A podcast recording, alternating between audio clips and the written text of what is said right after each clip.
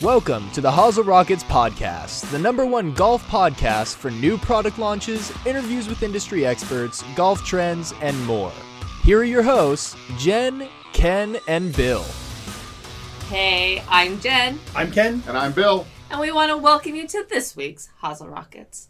Uh, this is our sixth show. Can you guys believe it? Fantastic. It's uh, time flies when you're having fun. Staff was taking bets we'd never get it this far.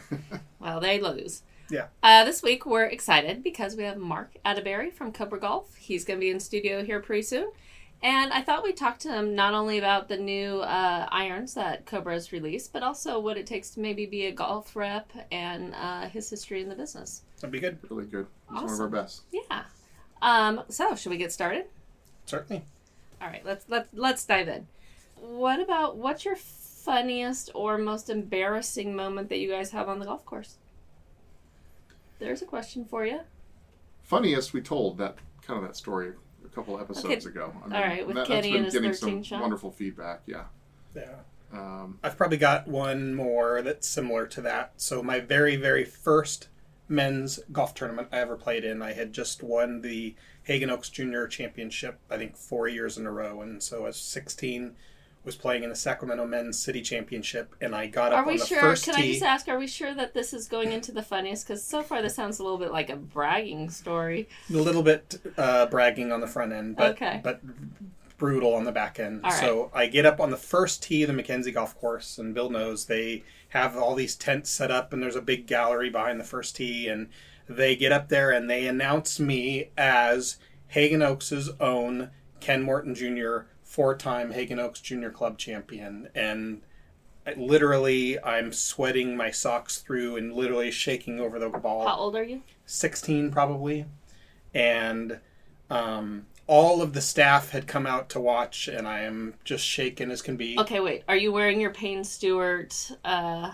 my knickers Your knickers? probably not no, I in do not tournament. think he was Yeah, wearing the knickers so, on this one so i get up there and swing about four times faster than i normally do. Because you're nervous. yeah. Hit it directly in the heel of the golf club and it literally just goes dead left right into the driving range ob And that was different from any other tee shot you hit because. oh, because normally it goes out to the right and then to the left yes exactly Yes. So- So, I remember that one. We talked about that whip hook into the driving range often. So the negative was is I got to hit another shot off the uh, first tee and uh, very embarrassing. But uh, the number two, the positive was I got my name reannounced again. So Yeah. oh, Yeah. nice. Was same same intro, or did they just let Ken Morton Jr.? yeah, exactly. Yeah. So Should I that was that was probably the most embarrassing, shy of the thirteen I made on three in front of my best Yeah, friend. that, that's definitely a good one. Yeah. For sure. I was thinking about embarrassing funny. I mean, it wasn't really embarrassing for a lot of people other than myself. And of course, I shared the story, but at Bandon Dunes during the terrible weather, Yes. it What? was. Uh, Kenny and I were playing. We had another another one of our friends with us. We had a how many that year? We had I think Twelve. twelve of us that year. So we had three foursomes, or something like that. But I think it was only three of us playing. Anyway, on one of the back nine par fives, the weather was A typhoon. a typhoon. Yes. Uh, but according- Rain sideways, winds 50, 60 miles an hour. Yeah. It was the, ugly. The worst that we had, but according to the caddies and all the locals, it really was only about a what they say five or six on a scale of one to ten of Oh my terrible weather. Yeah. But we were trudging through. We're having fun. I mean, if you want to call that fun, um, but again, it's a memory maker. However, I'm I we teed off on the par five. Um, if you've not been to Bandon Dunes, there's it's very uh, natural. There's a lot of gorse and very Gorse? Yeah, which is Is that a bird? No, it's the most prickly, Prickly bush, bush- bushes. you've ever been in, and, if you put your hand in, your hand doesn't come back out. That's, Correct. Yeah. I mean, you would be stabbed beyond recognition, and it's you know it it's not everywhere, but it's a lot of places. Yeah. So I'm, you know, and again, I'm not the most fit person in the world, in case you haven't noticed, but I'm I'm sucking wind You by are this time. hot, We, Bill. oh, thank you, thank you. We have I think we have three holes or four holes left to play. Four holes. This was the 15th hole. And I'm already tired. The wind's been howling. It's pouring rain. We're playing. It's just wet. But anyway, the wind blew off my brand new rain hat, and it's like, well, I I, I need that, and so I it but it's running. It's you know we're already off the first tee. The wind's blowing 50 miles an hour, so I put my bag down and go back to get the, my hat, and it's in this huge gorse. and I'm trying to Is get gorse a bush? A Yeah, tree? then- It's, can you a a type of bush. Oh, okay. Yeah. Well, I don't listen to him. Yeah, Sorry, prickly. It's a prickly bush. Can I get it? Ow! Oh no, I can't. I can't. I try to can't, can't get my hat. I'm getting poked, but I finally get it back. I uh, run back to my golf bag. I pick it up. I have a big towel on there. Towel whips off. Van- going back behind me vanishes. I want to get it Into the gorse. into the gorse. I'm like, all right, forget it. That I can do without. I start trying to walk up the fairway, and as I am going, all my clubs tip over, and all my clubs pour out onto the, onto the fairway. Yes, As And- any good best friend would do, I didn't run over and help him. I just left. his him, dad so- stood there 15 yards in front of me, laughing at me the whole time. And as I went down to get my clubs, whoosh, my hat blew off again, off into the gorse. into the gorse, 100 miles backwards, and disappeared. And so I had no hat and no towel. No clubs wet. from the Well, I of picked it. up my clubs and kept walking, but it was um, yes, it was very comical. At least I hope it came out as comical, and it's a great Yeah. memory for us to talk about now. So The whole rest, we had two more rounds that year, and every time we saw a deer, we were like, "Bill, I think that deer's wearing your hat." yeah, yeah, yeah. The deer, the deer took my uh. FootJoy hat. So one of the most uh, embarrassing, kind of funny things that happened. Yeah. awesome. Jennifer's not amused. I'm sorry, but hopefully you guys are amused. and I don't have. That's a all that matters. So Yeah. I don't have a story. To if share. you're a golfer, it was funny. So. All right. Does anyone have any products that they want to share? I actually found one, but if you you look like you're ready. Yeah, let's, so. Kenny's going to do a little juggling here. So, ready? I am not a clown. I only sound like one. A new Wilson Staff 50 Elite golf balls in some radical new colors. So, um, you guys, we know we've carried 50 balls for a while. It's a 50 compression golf ball. Very, very, very soft. And uh, they just came out with a brand new um, 53 compression version of it. Um, and it, what's cool about it is not just the colors. So it comes in yellow, green, this vibrant red, and orange. But not only is it super soft, they have pan head dimples. So What's a panhead dimple? so if you look at it, it's wider and much shallower than a typical dimple is. Yeah, probably can't see it on the camera. but Yeah. it- it- Um, it- normally, a uh, dimple is very concave and is kind of like a volcano. If you think about Yeah. looking down at the, at the, the top of the volcano, This looks like a pancake, basically, but inverted. Yes, exactly. And so they're actually very flat um, inside the dimple. And what that Like does pancake, like is I it actually said. creates a higher trajectory than what a normal golf ball does. So um, for people that have lower club head speeds or have a difficulty getting the ball up in the air, Huh. this is actually going to help them create a little bit higher trajectory. It's to it. really noticeable in the white Yeah. versus Yeah. some of Mm, the colors. yeah, you can see guess that. that's And really vibrant colors. I mean, Yeah. it's uh, it, it's done So real what we have in our hand, we have a very vibrant. I have a yellow. You have a um, fluorescent green, fluorescent um, uh, orange, a very fluorescent pink. They very much remind me of of almost what I would say when you go to like a miniature golf course. Um, the color of those Yep. uh, golf balls. Yeah. Um, just And to give unlike you the an viv- idea if you're listening Unlike the to vivid us. balls, which are a matte finish, these actually they put a clear coat over the top, so they're a little bit shinier. Shiny, yeah. Awesome. And these are out now. They're I'm out now. taking, In source now. And uh, what's the price? They are uh, fourteen ninety nine. So good value. For Yeah. a dozen. Yeah. Yeah. Great. Um, and then I have one product that I brought to the table today because I thought it was fun. Um, and like I said, because I am the only one who is actually thinking about holiday gift giving, um, I got something last Christmas called like a hundred movies or something like that. It was like a bucket list for movies. And when we were in Atlanta this year at the gift show, we found this hundred golf course scratch off bucket list. And what it is, and I'm going to open this up. It's a, it's kind of like a movie poster. Kim, does it say what size it is? Um, and it's basically this. Four hundred and twenty by five hundred and ninety eight millimeters. That Okay, well, we're- me we're- Wow. That's great for our international listeners, but we're that doesn't really help us. Looks so real it's to about- open, too. About I don't know, 18 inches by two feet. Is that about right? Um, and it's a bunch of scratch offs of a bunch of courses that you might want to play in your life, and then as you play them, you would just scratch them off. So I'm sure Bandon Dunes is on here because you guys talk about that a lot. It is Augusta National, Pinehurst, um, North Berwick in Scotland, Pebble Beach. um, uh, St. George's Hill in England. There's just a whole ton of things in here. I thought it'd be really kind of a fun gift item. Um, as people are looking for something to get the golfer who has everything that might be priced uh, economically, this is only $14.99. So it's another just fun little thing that would the way it's packaged also would uh, I think fit really well in a stocking. Yeah. And I know it's early, everybody. I know I'm obviously the only one who's already thinking about um, Christmas, but It's not twelve fifteen yet. I don't know what she's doing. Twelve twenty-four. Yeah. Okay, there you go. oh, Yeah, all right. But Well, that is a nice gift idea. I think it's agree. fun, don't you think? Very very fun. much so. If or if you have a man cave, you might want to just hang this up in there. Yep. All right. Do you guys did?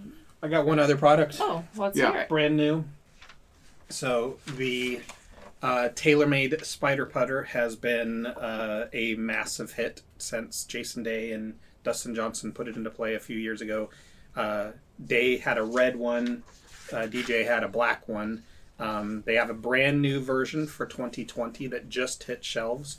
Um, it's called the TaylorMade Spider X. It's got this cool blacked out uh, uh, shaft in it, but has this new stone color to it.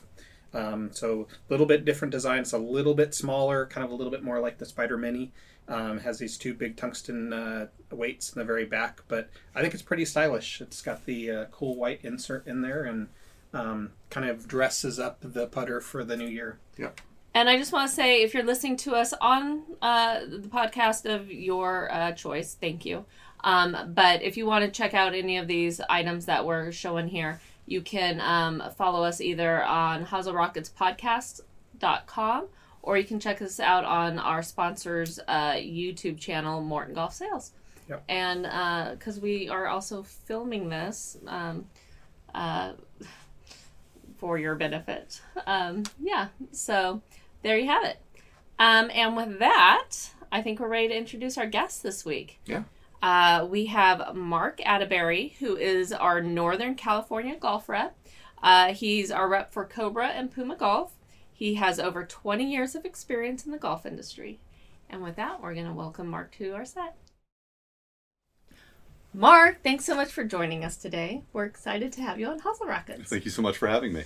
All right, so as we transition from our opening segment into you, I think it's only fair to ask you what your most embarrassing or funniest golf story is on the golf course. I'll try to keep it PG, uh, but I was at Bandon Dunes many years ago with a very good friend of mine who is now a sales rep in the golf industry in another state. Um, and, you know, when you're just a long ways from the clubhouse and people aren't watching, or so you think, you see things that you might not anticipate, uh, such as holding a putt, turning around, and seeing my friend with his pants down.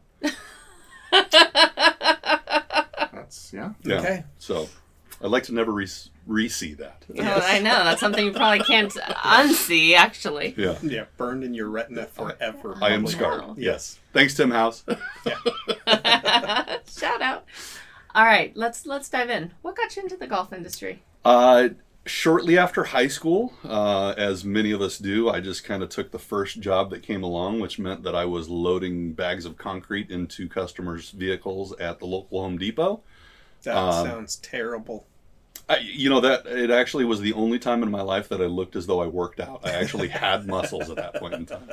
Um, it was pretty miserable. Uh, so I jokingly asked a good friend of mine's father, who was the manager of a Nevada Bob's retail shop, if he needed any assistance. And I asked at the absolute correct time because he had a young man that had just graduated college. Uh, this was probably on a Friday, and that young man, his last day was that Sunday.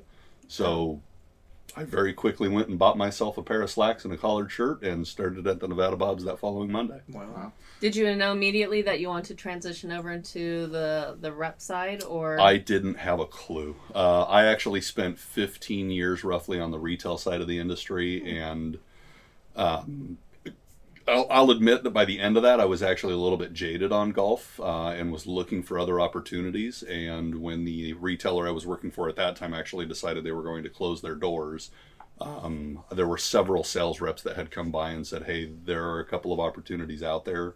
We think you should interview." Um, I didn't know what the heck I was getting into, but uh, it's been fun for the last eight years now being a sales rep. Great. Very cool. What do you believe are the key ingredients or the secret sauce to being a successful sales rep? Boy, I don't know. I think uh, I think just, I think at, the end of the day, I realize that what I get to sell is smiles. I mean, this is not a necessity that anyone has to have. I mean, nobody has to have a set of golf clubs. This is something that we all do for fun.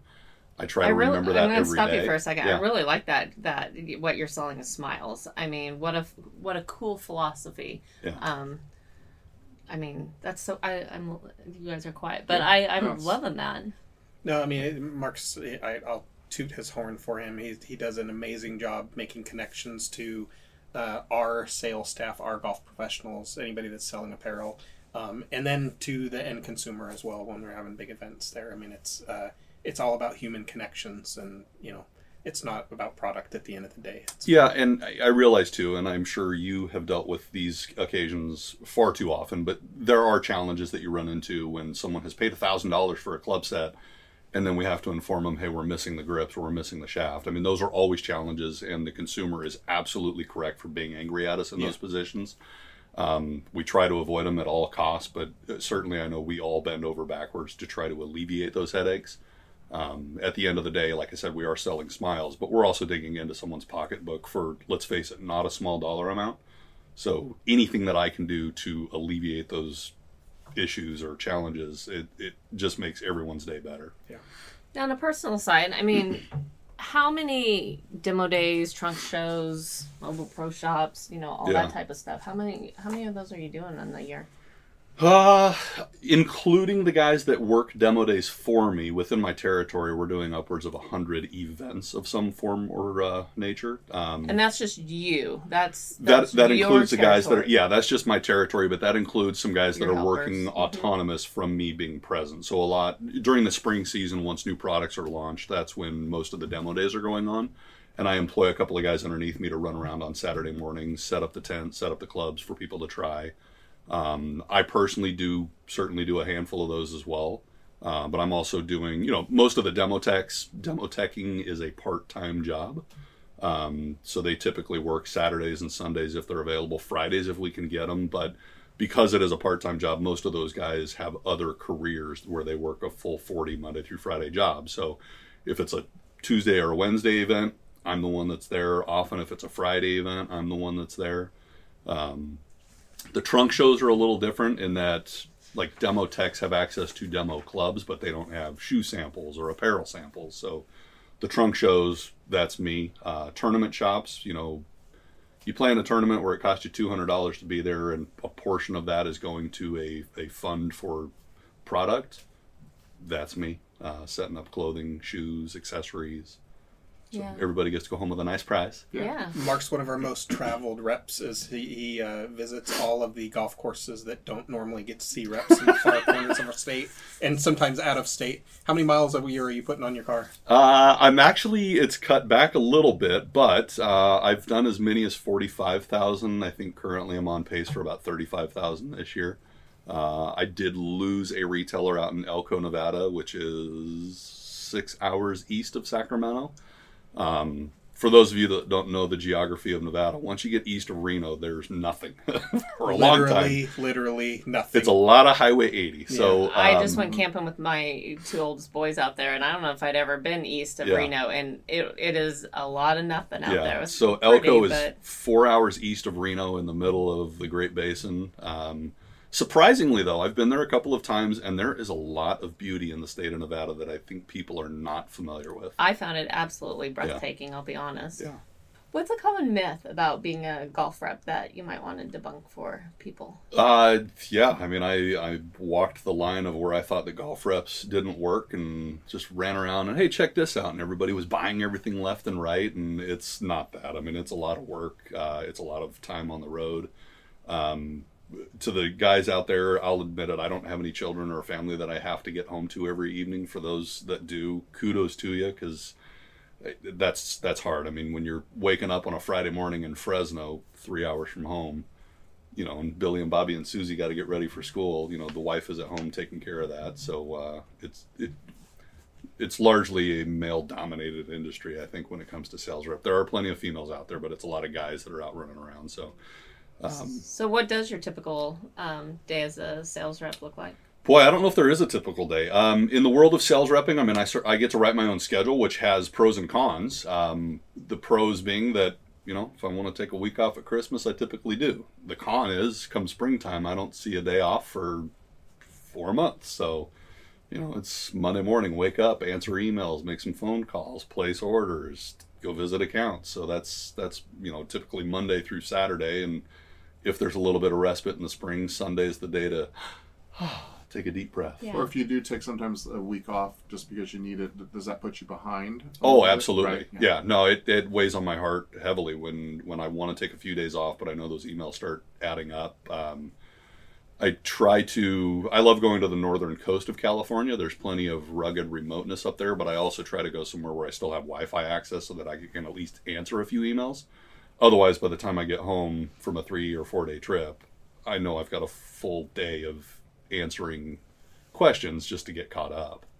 So it is hard. I mean, it's not this this just carefree life of being on the road. I mean, you're you are sacrificing um, uh, some stuff just by by Downtime, private time. I mean, you're working Yeah. weekends. Yeah, I mean, I, I try to be as accessible as possible to all of my customers. Uh, I mean, I've received text messages on Friday evenings at eight o'clock that need attendance. Um, certainly, I try to attend to those. I mean, if if if I can. Um, once the offices are shut down, sometimes there's information I can't gain access to until they reopen. But uh, yeah, it uh, it is a lot of work. But at the end of the day, I mean, it's a job, right?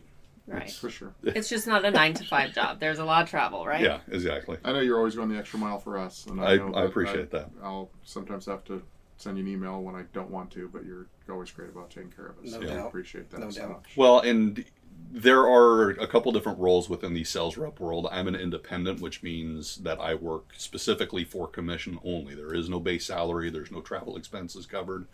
Um, what that leads to, though, is that I'm going to go the extra mile if and when I can to make that buck because I need it.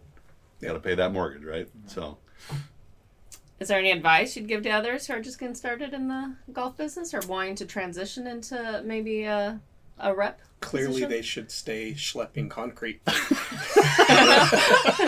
don't know why you ever gave that up. Mark. that was a lot. There was a lot less stress. I'll admit that. Yeah, loading bags of concrete. Uh, I could go back to that, no problem. Yeah. for about a day, right? Yeah, for about a day. I think Yeah. my back would give out before. um, I don't know. I mean, going back to what we talked about just a couple of minutes ago. I mean, just the realization that it is a lot of work. There's there's no way around that.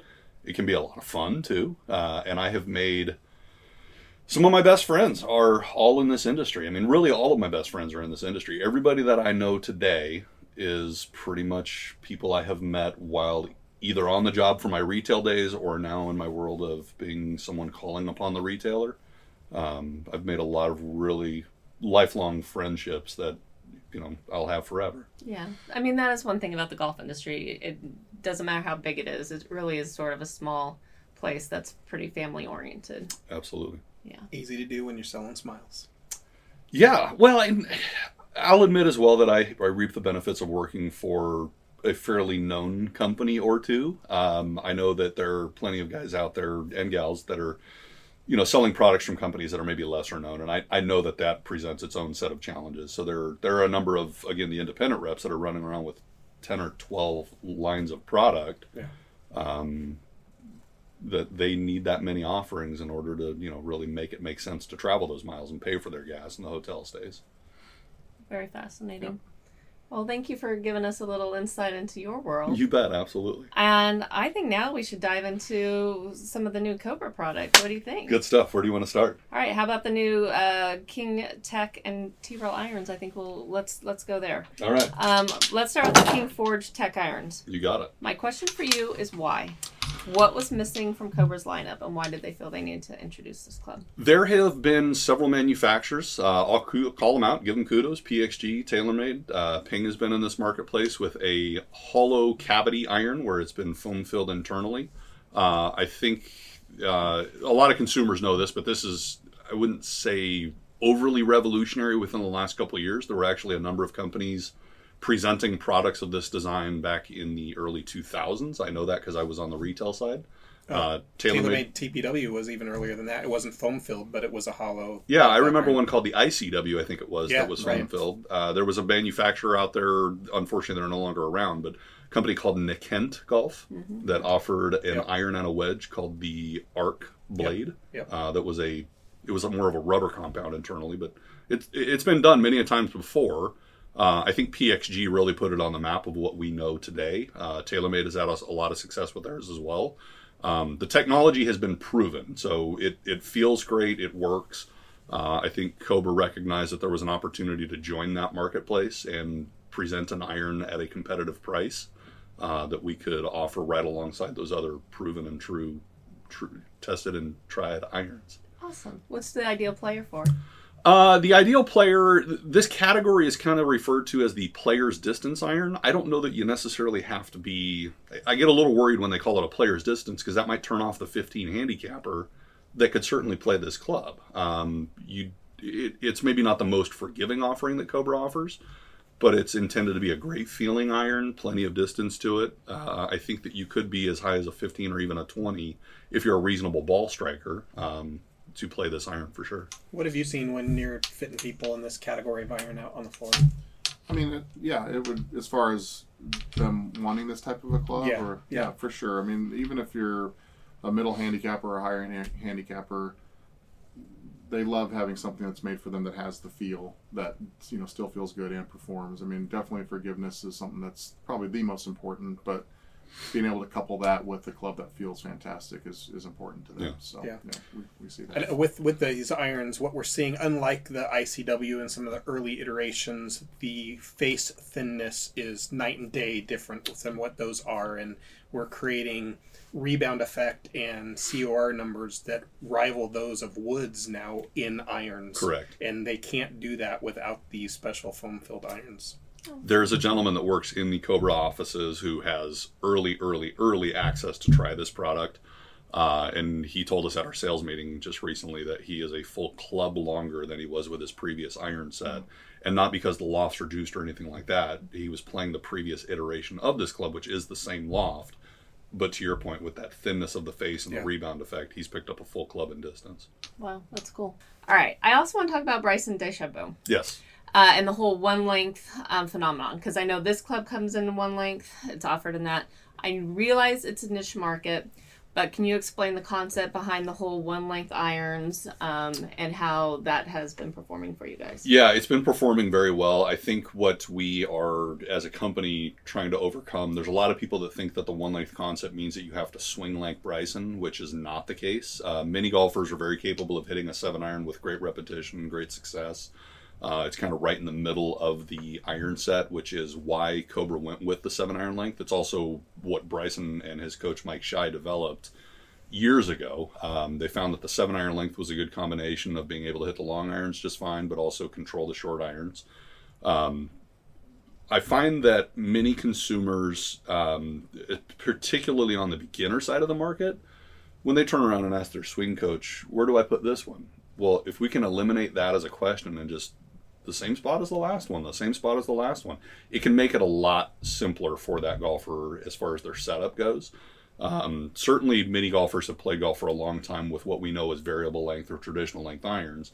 For those golfers that are open to the concept as well, the very established players, um, it's a great way to just increase that repetition and that simplicity, even for that highly skilled golfer. Certainly, we're not selling it as an end all be all for all golfers. The, the beauty is that the one length starts a conversation specifically around Cobra. Come on out, try the one length. If it's not for you, no sweat because we make every model that we make in a one length, we make it in a traditional length set as well. So it's increasing the conversation around our brand, which is great for us on both variable and one length trials. We've actually interesting. Uh, the customers that play one length are so passionate about one length. I mean, they're they're in it and they're in it forever.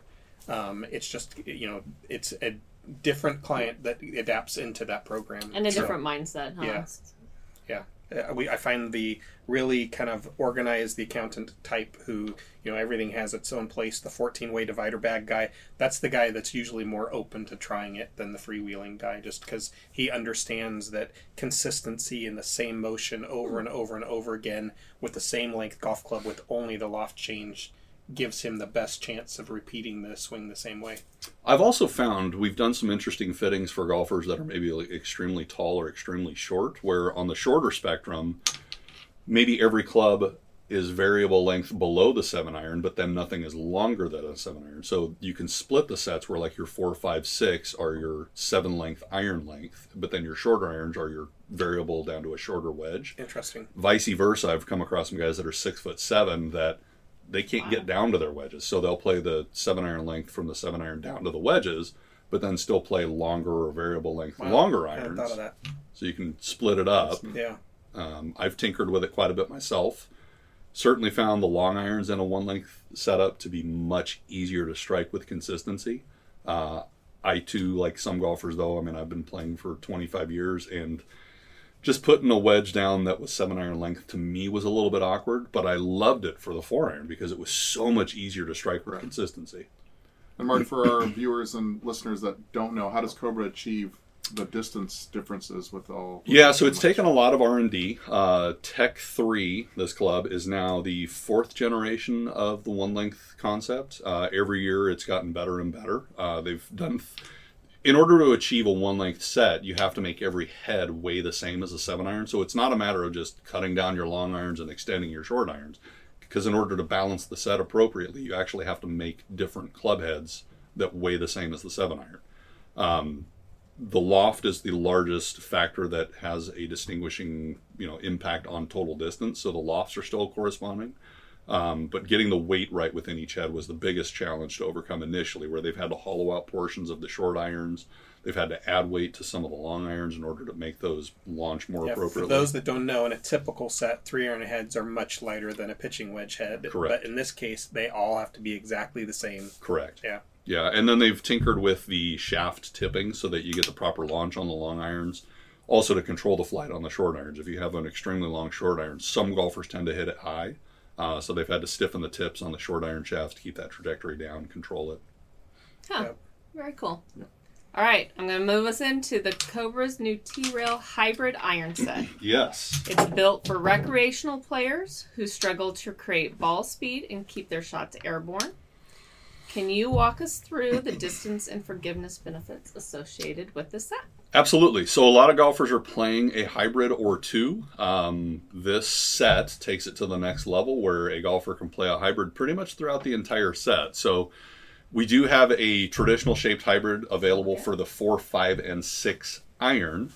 Um, we do also have the opportunity of selling that consumer a hybrid iron. So it's a four, five, and six more the shape of an iron, but it has the benefits of a hybrid, where it's got the large back, hollow internally again.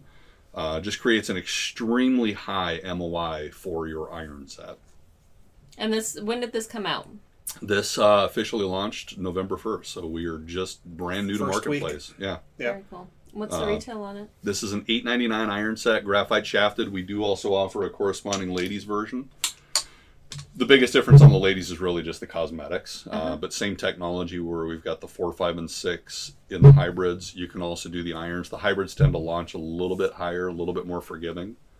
Um, the name T rail comes from the fact that we have a couple of rails on the sole of the club, which helps that club head glide through the turf. Uh, Cobra's actually done a lot of testing where the, the rails certainly help keep the club head straight when it's traveling through the turf, but they actually help maintain speed through the turf as well. If you've got a flush, flat sole, when you make contact with the turf, it actually slows it down fairly rapidly. Uh, but with the T rails, it helps that club glide through and maintain that speed, so therefore increasing your distance on those shots out of the rough. We talk a lot about the videos we, we do about moment of inertia, and the, the goal in golf clubs is to get the uh, weight as low and far away from the face as you can. And so, with a hybrid iron, that allows you to do that fairly easily because it's much, much wider than a normal iron is. So, again, the further you can get the weight back away from the face, the less it's going to twist when you hit it on the heel and toe. So, Um, you know that's hugely advantage uh, advantageous for the uh, you know middle to higher handicap player who hits the ball all over the place. This iron's going to be much much straighter. Yeah, I uh, I actually received a text from one of your salespeople last night that uh, she sold a set yesterday, and just the, the, the end of the text said, "I'm going to sell a ton of these." That's that's good to hear. It's really easy to hit. I love the cosmetics too. Yeah. They're kind of all black. Uh, Sharp. yeah, they're very uh, Darth Vader-ish. There's no doubt about that. and I won't be able to go into too much depth on this as of yet, but the cosmetics of these irons also will match into a metalwood launch that is coming down the road from uh, Cobra. So there will be corresponding metals that will match in, so you can kind of create a more complete set within this same concept. Nice. And that's going to go into my final question, Uh oh. which is as we head into 2020 and beyond, Yep. what's on the horizon for? Uh, Cobra does have a number of items up its sleeve. I may or may not have uh, access to that information. Um, there's all kinds of legal issues within the industry where we have to keep things somewhat secret from competing From vendors more than anybody else. Uh, but Cobra does have a complete line of new products coming in January that we will be able to discuss publicly here very soon. Awesome. I was privileged to see some of it at the hot list. It's really really good. There we go. Yeah. Yeah. All right. So Well, with that, thanks so much for being on our show. Absolutely. Thank you guys so much for having me. All right. And we are going to launch into our commercial. And following that, our Jack Bergeroni experience. Hey, Bill here. I wanted to pause real quick to thank our sponsor, MortonGolfSales.com. Morton Golf Sales is the number one online retailer for all your golfing needs. From the newest clubs on the market to the classics that you can't find anywhere else, Morton Golf Sales has the best products and customer service at the lowest possible prices. Want to check out their huge online inventory of clubs, clothing, golf balls, accessories, and save 12% on your first order? Just use coupon code ROCKETS at checkout on MortonGolfSales.com. Exclusions apply. See site for details. Now, back to the show. Mom's Beef Hash has a first name. It's from a can we see. But we all have another name, we call it untasty. We hate to eat it every day. And if you ask us why, we'll say. Cause Mama's hash tastes like trash and we should feed it to the dog. Welcome to the Jack Burgeroni Experience. Hey, welcome back. Welcome to Jack Bergeroni. what is Jack Bergeroni? Oh my gosh, you guys keep. Someday we'll talk about Jack Bergeroni. All right. Not today. Still letting us down. All right. This week top this week's topic, I thought we would talk about some of our just coolest or most memorable stories on the golf course. Our coolest or most memorable stories on the golf course. All right, so go ahead, Jennifer. You start. Oh, wait a minute. I do have one. Oh, okay. I do have one. I know you're like you don't play golf, but I do Did I have say one. that? I didn't say that. Yeah. Uh, how about when we went to Augusta National and got a pretty spectacular tour We by uh, the barber? Who was at at that time at Augusta for over fifty years? Yeah, he was in I think close to 90 years old Yes, and gave that us a private tour. Thanks to my connections in the golf industry. Uh, yes. Yeah. Yeah. Yeah. And actually, yeah, it was the three of us that had this private tour, and it was spectacular and something we'll always remember. Should we give the audience what really happened Yes. at Augusta National though? We should. Oh, sure. I'll let you do that since you're sitting next to her and you're uh, but I might get hit. you're the husband. Yes, yes. So But we're are you- out. where are you going with this? we get this again. It's off season. There's not a soul on the entire property. I'm like 16 years old. yes, and not a golfer, and have no idea what What- Augusta National what is that or means. why we're even there. And Bill and I are walking around like it's kind of golf heaven, which it kind of it is. Hollow Exactly. ground. It we, is. We, we all know it's hollow ground. But Totally, and probably the only time we might ever set foot there. And so, So they he takes us to a sand pit. no, th- oh my gosh, right there, you're you're you're exactly. Okay. They're not called sand pits. No, it's They're a called bunker. bunkers, and No, it wasn't. It wasn't the bunker, was it? It- was. it I was thought the there was. I bunker. thought It we was- just went to like a mound of sand somewhere. There is usually mounds of sand in bunkers, but yes, That were, Among other things, I have things, a really we- bad memory, people. we went So- on. Yes. yeah. ahead. So the barber's telling us. I mean, what's super cool about the sand in all the bunkers at at uh, Augusta National is that it's powdered granite that they import from North Carolina, Yeah. right? So it's the fluffiest, most. Like sugar. It is. I mean, it's like powdered sugar It almost. It's that fluffy in there, and So these two are there in the Bunker. sand in, in the pit. sand pit. Which makes it sound like it's like we're Harrison Ford trying to get away from the the Okay, I think creature Augusta. in the I, I. I don't want any more like hate mail. Um, I think Augusta National is just an iconic course now. Back when I famous was for its sand pits. Yes. back when. I was sixteen and not a golfer. She couldn't understand why we were running our fingers through it. they and were, and, and, and in my head, amazement. I'm literally just I I I remember the story as just being a mound of sand somewhere, but they literally were taking it and just going like this. Oh, Yes. Like And they if were Jennifer making had a- to the sand people. It was a little over the top. And if she had been wearing a watch that day, she would have been looking at it, wondering when we were going to leave as soon as No possible. doubt. Right? Yes. So, Yeah. but that was just one of the things. And we were able to go. This mm. gentleman took us on to the golf course. Uh, we went to hole number twelve, number thirteen, number Amen fourteen, corner. Yeah. fifteen, Amen corner. Uh, Um, to sixteen. yep, sixteen. Yeah, I just uh, remember sixteen. That pond being so little. Small compared to what you Yeah, see exactly. on TV. Yeah. Uh, we got it, and we and again we were actually able to go on the holes themselves. We were out down on the 13th fairway, uh, on the 18th tee box, looking at that tee shot, which is completely straight uphill, like you can't imagine from again Yeah. television. And I remember very even as a 16 year old, totally non interested in any of this girl, um, uh, thinking it was really cool how they had heaters underneath all of the, The greens. greens. underneath all of those flowers, where they would just time it Control the temperature. so that With they could have those flowers bloom right during Masters Week and absolutely had 100% control over that. And this was 30 years couple ago. of decades ago. Yeah. yes. Gosh. Uh, yeah. So, I mean, the technology back then was amazing. Um, and I can't even imagine, you know, today what they've, um, Yeah. what they're doing. It wasn't now. a blade of grass out of place, and the whole No. place was amazing. So that's a wonderful, memorable golf story from Kenny and I. So Jennifer, what do you have? For? I don't know. I would say as a non golfer that I brought something pretty cool to the table on this. So, Hmm. what do you guys have? Probably the most memorable uh, experience on a golf course I had was uh, back in 1990. Actually, the same year we actually visited Augusta National. Actually, because we I went from Congressional Country Club where I worked a season at. Um, down to visit you down in Georgia with Bill, and then he and I drew, drove back across the, the United States in my Civic. Um, but while I was there, this was uh, uh, when Bush and Quayle were in office. Uh, Quayle was a member, and actually uh, George Bush was as well. H.W. Bush. Yep. Yeah. Um, but Quayle would come over probably once a week Where? and play golf at Congressional Country Club while I was there. And uh, over the course of that summer, got to know him a little bit and had many a conversation, and it was pretty a remarkable experience. Late in that summer, Rick Reilly, who was the uh, main Sports Illustrated writer, he, he on the very last page of Sports Illustrated, he would write a column uh, every week, and it was he's a very famous, uh, iconic writer, still is. Um, he actually came with his um, his editor from Sports Illustrated and played a Is round of golf. illustrated or illustrator? Illustrated. Oh, Yeah. sorry. Okay. That's another strike against you.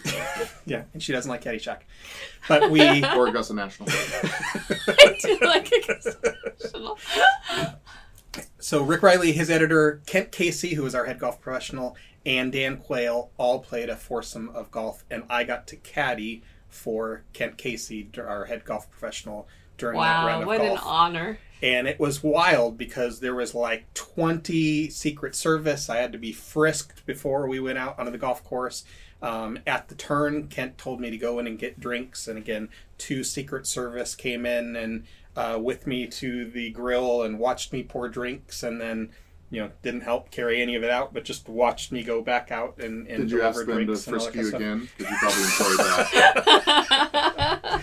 Um, and then the following week in Sports Illustrated, there was a column uh, of Rick's uh, round of golf with the vice president, and it was Didn't Just- you get tackled or something? Uh, so actually, yeah. So uh, after the round, I went back in to go to get drinks and was hustling, and I didn't get tackled, but uh, I I got stopped uh, uh, Sternly. sternly, yes, by Secret Service as I came back out. So, um, but it was it was pretty remarkable. I mean, there was Secret Service down each of the fairways, and uh, they'd be a hole ahead and a hole behind, and again, being out here on the West Coast, we're just not privy to that level of protection, and it was kind of wild just being right in the middle of it. So that was that was a story. It is a fun story. Yeah. I actually have one for you to tell if, Oh, yeah. but I don't know if you're going to go no, with it. go but ahead. Go ahead. I would like for you to tell about the hurricane uh, and your time in Hawaii. I think That's- a pretty remarkable. I know it's not necessarily directly a golf story, but I mean, um, I mean, it's it is a- because of it golf, golf that story, you're but it there. wasn't really on the golf course. yeah, but let's. I think that's a pretty amazing story. It's yeah, it is okay. Um, uh, the Reader's Digest short version is. And then I will expand on it. I was uh, living on the island of Kauai in uh, in Hawaii in the early '90s, and uh, Hurricane Iniki was rolling through. Two of our good friends at the time had come over to the islands to visit me. Um, the day they got there, the day before the hurricane was supposed to come in, but the hurricane was supposed to hit the island of Oahu and not Kauai, and so um, we thought we might get some winds and some blustery conditions, but nothing that would constitute a hurricane on Kauai itself. Uh, so when we went to uh, bed that evening, that's what we knew. Uh, the hurricane had turned in the middle of the night. We never turned on a news broadcast or the radio again. Uh, we got up super early in the pretty much in the, in the dark because we had to drive to the other side of the island. There's only one road on Kauai. We lived on the north shore, or I did, and we had to drive to the south shore to play 36 holes that day. Um, as we were driving in the dark, we're noticing lots and lots of cars lined up at gas stations, and we were curious as to why all these people were lining up at the gas stations because obviously they didn't know that the hurricane wasn't coming our way; it was going to Oahu. Well, we were the dumb ones. We didn't realize that it had turned and was going to be hitting Kauai around 11 a.m. that morning. Uh, we were down on South Shore by about 6 a.m. Still not realizing our folly. Again, we're from the West Coast, from California, never experienced a hurricane in my life up to that point. Uh, we went to the first golf resort we were going to play at. The windows were boarded up, they were taped up and boarded up. There wasn't a soul anywhere. We thought, huh, why are these people, uh, why do they have the course closed? But, well, I guess we'll wait and we'll putt on the putting green until someone shows up to open it up so we can play. And we putted and putted and putted. In those days, we did a lot of putting for, for money. Gambling was super fun. Uh, for about, could be around between three and four hours worth of time. You literally stayed there for three to four hours waiting for someone to show up without really questioning Well, it. y- yes, and because we were having so much fun You taking, didn't care. taking money from each other because Okay. that's what we did. And the putting green was wonderful and we had a great time. And so at this point, the wind went from 10, 20, 30. It was blowing probably 40 miles an hour. And so at that point, I said, About an hour t- short of Correct, the, the hurricane. actually hitting the island head on. Right. I went into the uh, they had a lanai area that was open, and there was a payphone. I don't know if anyone knows what that is, but I decided to use the payphone to call our friends who still were at the North Shore, and they panicked as soon as they picked up the line and said, "Where are you? Three, the three of you. The hurricane is hitting us. It's going to be here in an hour." And so we, I, we, I hung up the phone and we discussed it, and we thought, okay, well, it takes usually a minimum of an hour to get back, and we were kind of like, we might not make it. So why don't we go to the Hyatt Hotel, which was just down the street, have some lunch, wait for this hurricane thing to blow over, and then we'll play in the afternoon at the Hyatt course. That's how dumb I was, and the two friends that I were with were. We thought that might happen, so we decided Well, to. in your teens and your twenties, you're invincible too. Yeah, so, exactly. Yeah, exactly. Uh, I don't know if I should get into some of the other things, but the, the bottom line is we so we left this resort. We drove a couple minutes to the Hyatt. We parked the car. We left the clubs in the car. We walk into the Hyatt hotel, and it was like a movie. It was pandemonium. There were people running right towards us, carrying their children, carrying their luggage, and they had were basically the entire hotel was being evacuated into one central gigantic ballroom. And uh, there were some employees that said, "Who are you three, or what are you doing?" And we said, "Oh, uh, we just came in." And they said, "Well, you need to follow us." And we went into this ballroom. There were cameras being set up. They had a giant television with CNN weather. And for the first time, we saw the size of Hurricane Iniki barreling towards Kauai, uh, turning into a Category 5.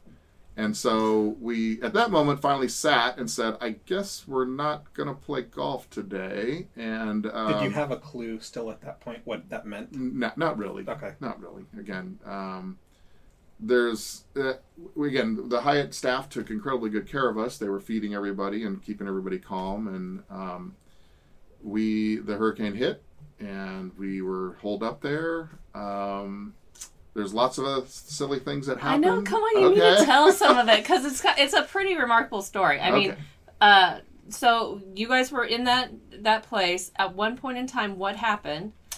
so after we were there for several hours, all of a sudden we could see that the employees were starting to suddenly move all of us from the ballroom They were starting to get a little panicked, They right? were, yeah, they were starting to move all the guests out, and so then you know, and we're wondering where everybody's going, but they're being ordered out, and and it's organized, and so we decide to ask, and they said uh, we look up, and there's these big panel. The ceiling was, or, or the roof, I should say, had, um, I want to say a six-way skylight, basically that was part of the roof, and it was glass and it was bubbled and it was shaking like you couldn't imagine with the winds. And so they, I guess, had a feeling that it wasn't going to last. And so all of the patrons were, or no, it's not patrons, pardon me, the, the guests were moved out.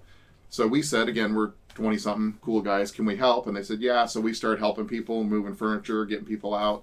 And we were some of the last people out with the employees. And no sooner did we all get out when that the the skylight imploded imploded down and all the glass went on, into the ballroom where everybody was just a few minutes before. So the Hyatt really did take care of. the Yeah, they were smart. And you don't want to know where they sent us? They had an underground, and I'm sure it's probably still there, even though the Hyatt doesn't control that hotel anymore, an underground bomb shelter. So full cement walls, you know, concrete. I don't know how thick they were, but they were down. It was a system of tunnels that went. There was it was like a spoke, and all these tunnels went down for a mile each way, and that's where they lined all of us up. Everybody had to take a seat against this cement wall through these tunnels and that's where we held up for the rest of the afternoon in the hurricane. And then again, they had these food carts coming by and pushing them and said, "Can we feed you something? What would you like to drink? What would you like to eat?" So it was kind of cool in that respect. I, I Because for us, it is always basically about the food, right? I mean, all the I sto- say, I all the gonna say, stories. I have a fondness for food, in case anyone didn't know that. But uh, uh, yes, so And then the aftermath. I it's I the- the story continues. I mean, It does. It got dark, obviously. The whole time, I just bought a car like the week before, simply because I'd been living there for almost a year. My friends had come over and to get transportation. I bought a used car. But only thing we cared about, not even so much the car, we cared about our three sets of golf clubs. They were in the trunk. Are the clubs okay? Did the car turn over? Is it blown away? And where's our clubs? Oh yeah, and where's our clubs? I mean, that's all we cared about. So we the the hurricane we were getting reports it had been it finally in, in the early evening was downgraded to a tropical storm um, we noticed in one of the tunnels as we went a little exploring that there was a giant exit door did you guys sneak out? two two of our party did i stayed watch because i was the smart one. So our two of our friends opened the door and there was another couple of hotel guests were like hey you guys shouldn't be doing that. And we were like yeah no we're okay. We know what we're doing type of thing even though we didn't know what we were doing. Well these two of our friends went out to go check on our car and our clubs. And when they were tropical storm the wind was still blowing. I don't remember how hard 50 60 70 miles an hour maybe even more. Um, they, they went out to check the car and they were running like the bionic man with the wind going 100 miles an hour. And then when and the, the car happened to be fine. It did not move. The clubs were secure. On their way back they could barely get back to the, the Oh. exit door because i was going to let them in. I was guarding the door because otherwise they wouldn't be able to get back in. Um, and they could barely return because the wind was so strong against them running coming on the same path. So once i let them back in we thought we need to get back to the north shore I don't know why we thought that. I don't. I mean, we're, we're just dumb. We thought we, we don't want to stay here, so we the Don't want to stay in a five star resort. We might as well get down a brick home. hallway or a cement hallway.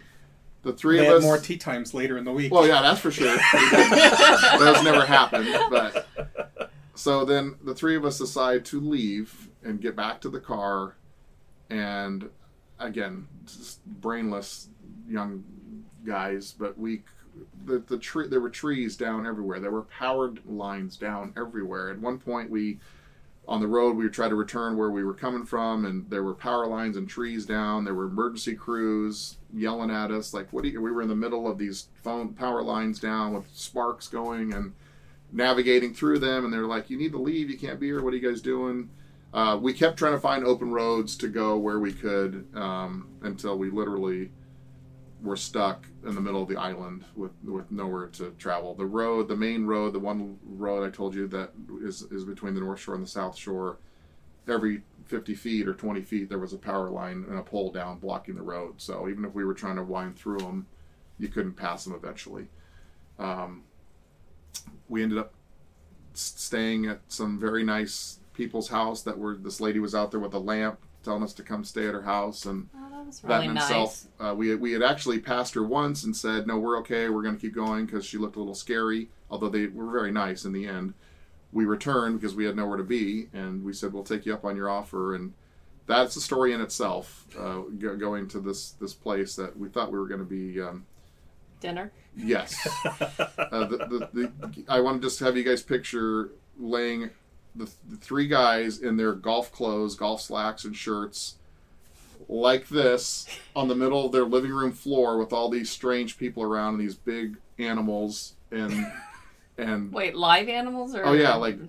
big dogs and different things and their conver- different things. their conversation what? was very strange and we all had slept with an eye open the whole time because we were afraid to actually close our eyes and as soon as daylight hit we jumped up and thanked them all very much and got out of there as fast as we can could so uh, th- thankfully we, we made that but um, yes we eventually made it back to the north shore with some more high adventure we almost the car almost flipped over into a big muddy lake of water because we again we were trying to find a road. We went into a cane field and found this dirt road. It wasn't dirt, it was mud, and the car was spinning and sliding off this cliff. And uh, my buddy was driving my car. I was leaning on the right to keep the car on the on the right side so it wouldn't fall in off the cliff and to the left. And um, Oh my gosh. yeah.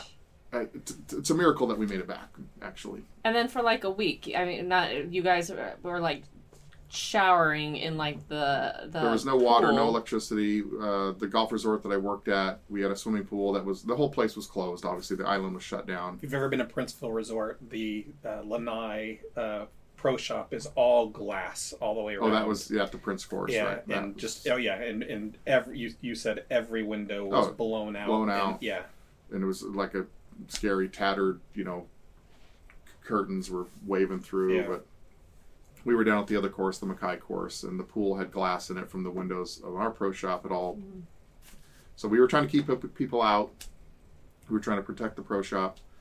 Um, and then the National Guard came eventually, and because our two friends, you know, weren't actually residents there, they were able to get lifted out eventually on the air, uh, the military transport and um, I stayed there for a little while longer. But yeah, it was it was pretty crazy. So I would say that we we brought to this conversation three fairly memorable uh, golf stories. Bill wins. Bill wins. I don't know Yeah. about that, but yes. Yeah. yes.